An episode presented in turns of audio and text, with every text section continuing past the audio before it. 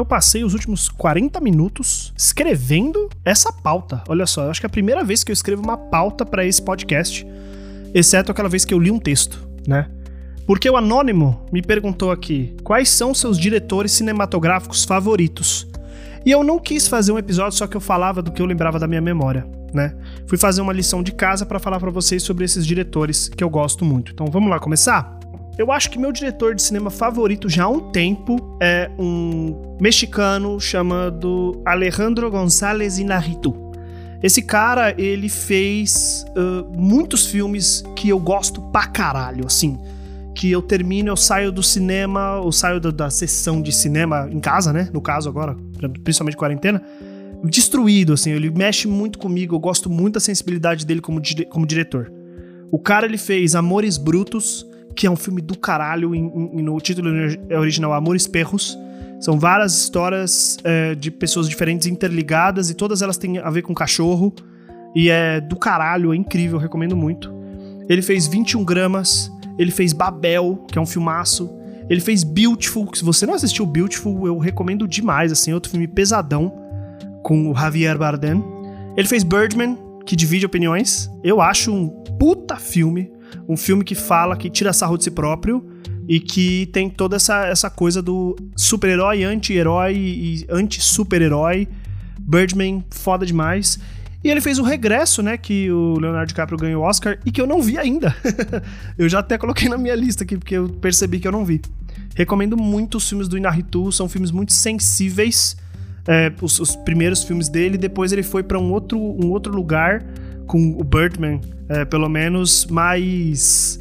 Hum, eu acho que mais irônico, assim, mais sarcástico com o próprio meio que ele tá inserido do cinema. Nossa, muito cinéfilo agora, né? Desculpa. Eu gosto muito desse cara, gosto bastante desse cara. É, o, segundo, o segundo diretor que eu acho muito bom, que eu gosto bastante do, do trabalho dele, é do o, o, Kubrick, né? Ou Kubrick, como é que fala o nome dele? Kubrick ou Kubrick? Isso aí, vou falar Kubrick. Cara, ele tem 2001, Odisseia no Espaço, que é um filme que eu assisti várias vezes em partes. Eu devo ter assistido ele uma vez, na verdade duas vezes só, porque eu assisti uma vez ele inteiro e antes eu assisti ele 35 vezes em pedaços, porque eu dormi. Ele é muito difícil esse filme, é um filme devagar, é um filme que tem uma, uma, uma introdução de 40 minutos, é, até o filme começar, assim. E tem um final muito psicodélico, loucura. Mas eu gosto pra caralho, gosto muito. Li o livro de 2001, Odisseia no Espaço para poder falar com, com propriedade que é bom sim, é uma puta ficção científica boa demais, assim, recomendo pra caralho. Ele fez o Iluminado, ele fez Full Metal Jacket, que não é, por incrível que pareça, não é o filme mais famoso dele, mas é, puta, recomendo demais. Filmes sobre guerra, né, filmes sobre, os, os, sobre horrores da guerra. É, ele fez Laranja Mecânica, e para mim, a obra de arte dele, assim, o, o supra-sumo do cinema do Kubrick, que é Doctor Strangelove ou Como Eu Aprendi a Parar de Me Preocupar e Amar a Bomba. O nome do filme é esse mesmo. Por que, que eu acho que esse último filme, na verdade, toda a obra do Kubrick, toda a obra do Kubrick, para mim, é, exceto Iluminado, né, que eu sei que é um livro do, do, do, escritor famoso lá, que eu esqueci o nome, do Stephen King, ele mesmo, Stephen King. É, para mim, o, o Kubrick ele é o Vonnegut do cinema, né, esses filmes dele, por exemplo. É, eu gosto muito do Kurt Vonnegut, é um dos meus escritores favoritos, porque ele faz comédia com a literatura séria, com ironia, com sarcasmo, com ficção científica, às vezes, que ele mistura umas loucuras de ficção científica. Tipo o Matadouro 5, que é uma doideira da porra. Eu ainda tenho minhas dúvidas se aquilo é sci-fi mesmo ou se é só psicodélicos. E para mim, Doctor Strangelove, até por ter o Peter Sellers, né? É um puta filme que podia ser um livro do Vonnegut, com certeza. Eu acho inacreditável, muito bom. Recomendo para todo mundo. Outro, outro diretor, na verdade, diretores que eu sou, assim, puta, apaixonado são os irmãos Coen, né? E esse é muito cinéfilo mesmo. Primeiro que, meu, lá atrás com Arizona Nunca Mais, que é um filme com Nicolas Cage hilário. Um dos meus filmes favoritos, que é Fargo.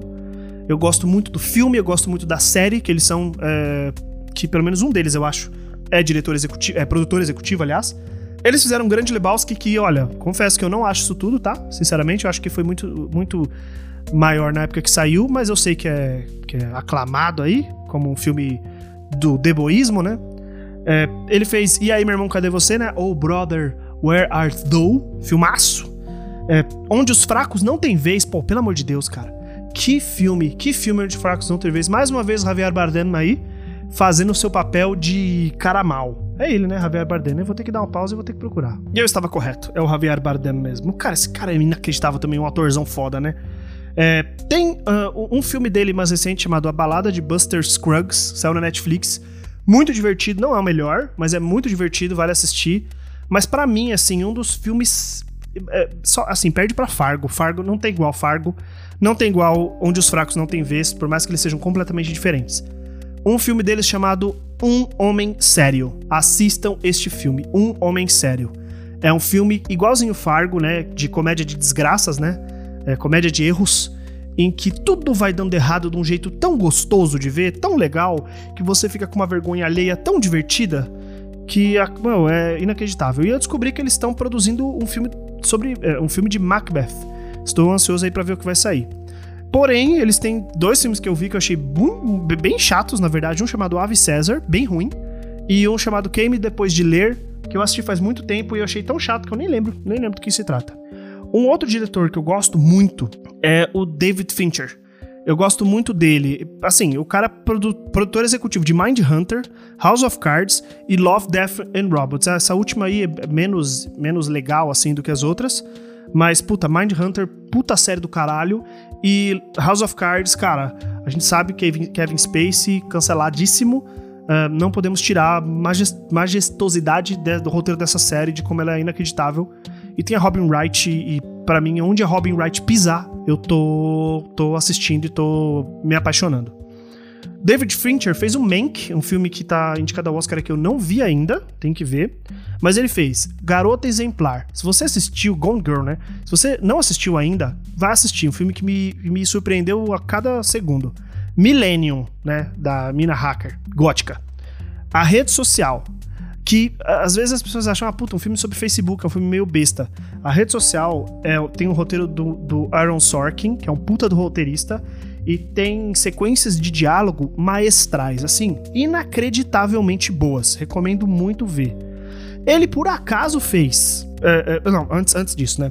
Ele é, fez Clube da Luta, que antes, na minha. Quando eu tinha 18 anos, 19 anos, era um filme inacreditável que todo mundo assistia e ficava, caralho, é isso, vamos destruir as corporações. E por algum motivo virou filme de incel hoje, né? É filme de ANCAP incel. Eu não sei porquê, não sei qual é que é essa situação, mas enfim. É Clube da Luta que, porra, perdeu aí sua maestria por causa do, desses incel do caralho. Uma curiosidade é que ele, ele dirigiu o clipe Judith do A Perfect Circle. Muita gente começou a gostar de A Perfect Circle, como eu, por causa desse clipe. E ele foi assistente de câmera em O Retorno de Jedi. Essa informação que eu descobri eu fiquei inacreditado. É, complicados. Eu tenho alguns diretores que eu gosto, mas são muito complicados, como um deles que eu não vou citar muito além de falar. Tarantino. Gosto muito de Tarantino. Sei que faz parte da minha personalidade Santa Cecília gostar de Tarantino. Gosto dos filmes dele. Tenho, eu sei que eu vou me arrepender um dia. Eu sei que vai ter um dia que vai sair alguma polêmica, porque já saiu, na verdade, várias eu gosto, cara. Tudo que o cara faz eu, eu, eu acho bom. Inacreditável. É uma merda isso. Eu me sinto um pouco mal. Eu queria que ele cagasse muito no próximo filme dele, mas eu vi, todos que eu vi, eu achei foda, né? É, Nolan. Christopher Nolan.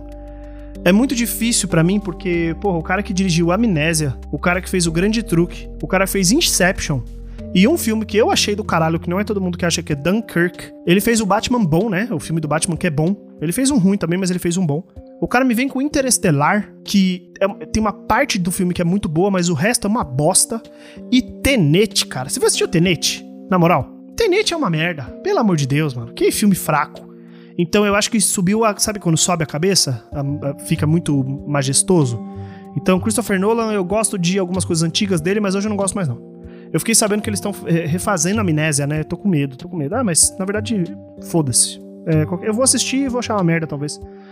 E o último diretor que eu gosto muito é um diretor complicado. Eu gosto muito de dois filmes dele.